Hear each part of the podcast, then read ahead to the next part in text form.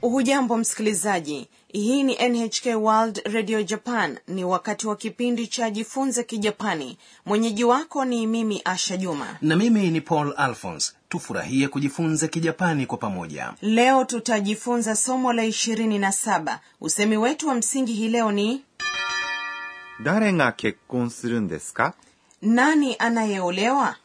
mhusika mkuu katika kipindi hiki ni ana mwanafunzi kutoka thailand leo amemtembelea rafiki yake sakura nyumbani kwake sakura alimwonyesha ana kadi ya mwaliko wa harusi sasa tusikilize mazungumzo ya somo la ishirini na saba 誰が結婚するんですか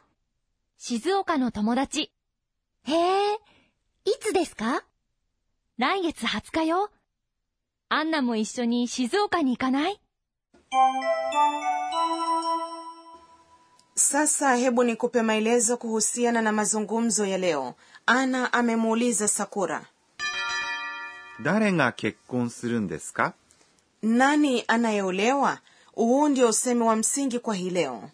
誰 ni nani unatumia が baada ya viwakilishi vya kuuliza 結婚 ni ndoa する ni umbo la kikamusi la します。 yani kufanya kwa hiyo kekon yaani ndoa ikijumuishwa na shimasu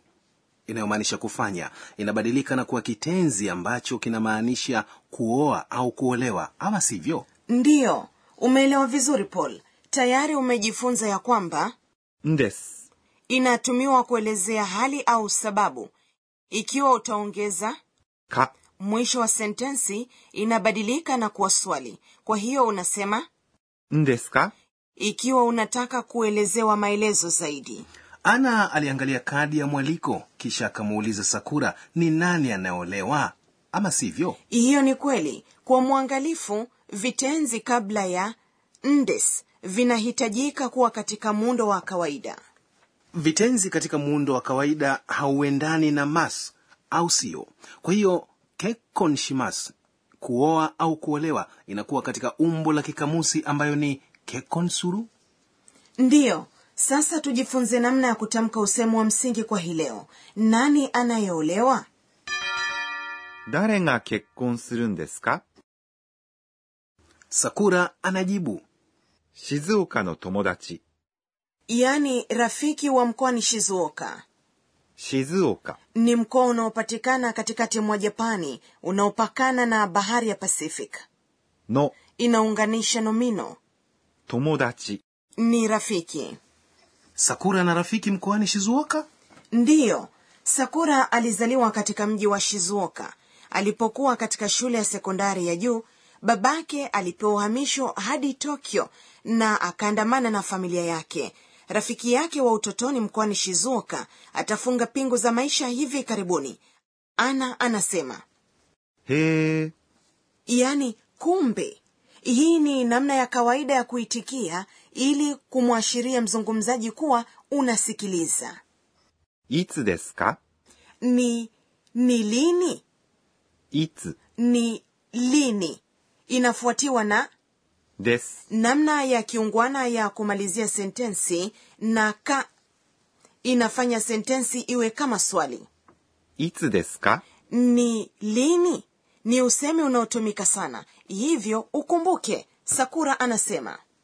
来月20日よ。 yaani tarehe ishirini mwezi ujao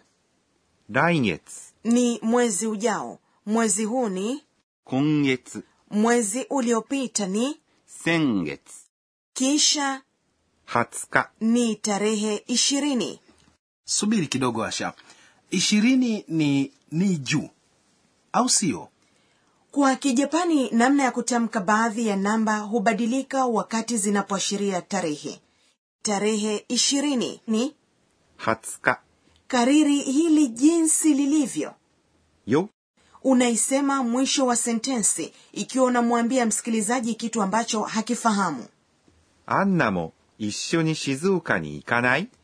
ana kwa nini tusiende pamoja mkoani shizuoka アンナ ni ana も inamaanisha pia 一緒 ni pamoja に inaonyesha namna ya kufanya kitu fulani 静岡 ni shizuoka jina la mahali に inayofuata shizuoka inaonyesha mahali katika muktadha huu 行かない ni namna ya kawaida ya 行きません yani siendi ikanai ni umbo la nai la kitenzi ikimasu inayomaanisha kwenda ama sivyo hiyo ni kweli ikiwa utatamka umbo la nai kwa toni ya juu unamtaka mtu kufanya jambo fulani kwa njia ya kawaida kwa kawaida umbo la nai ni namna ya kukataa ya kitenzi lakini ikiwa utasema kwa toni ya juu inapoteza maana yake ya kukanusha ama sivyo hiyo ni kweli kwa kutumia umbo la kitenzi la nai namna hii unaweza kumtaka mtu kufanya kitu fulani ukimuuliza kuhusu utayari wake kwa lugha ya kiungwana unasema 行きませんか yaani unaonaje tukienda pamoja na sasa tusikilize tena mazungumzo ya somo la ishirini na saba 誰が結婚するんですか静岡の友達。へえ、いつですか来月20日よ。アンナも一緒に静岡に行かない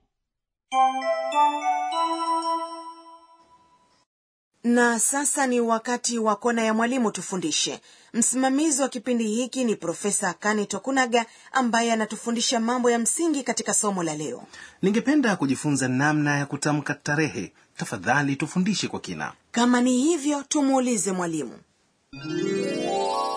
私が教えましょう anasema kwa kijapani tarehe mosi ni 1日 awali neno hilo lilikuwa likimaanisha siku ambayo mwezi huandama kuanzia tarehe mbili hadi kumi unazitamka kama ifuatavyo tarehe mbili 2日 tarehe tatu 3日 tarehe nne 4日 tarehe tano 5日 tarehe sita 6日 tarehe saba 7日 tarehe nane 8日 tarehe tisa 9日 na tarehe kumi 10日 kama ulivyojifunza katika somo la saba maneno hayo yanatokana na namna ya zamani ya kuhesabu namba kwa kijapani kuanzia tarehe kumi na moja hadi mwisho wa mwezi unatamka namba kwa namna ya kawaida kwa kuongeza 日 ambayo inamaanisha tarehe au siku kwa mfano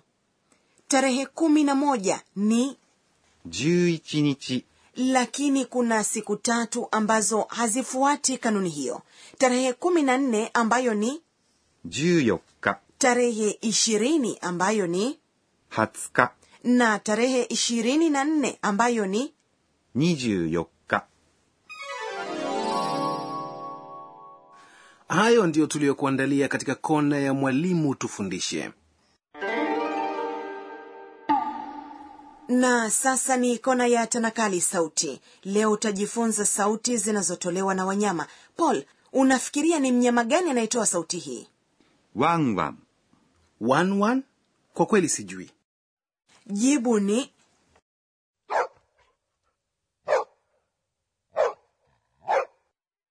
oh sauti ya kubweka mbwa ndiyo na hii にゃーにゃ inaweza kuwa ni paka ndiyo katika kona ya tanakali sauti hii leo umejifunza ーワンワン na にゃーにゃー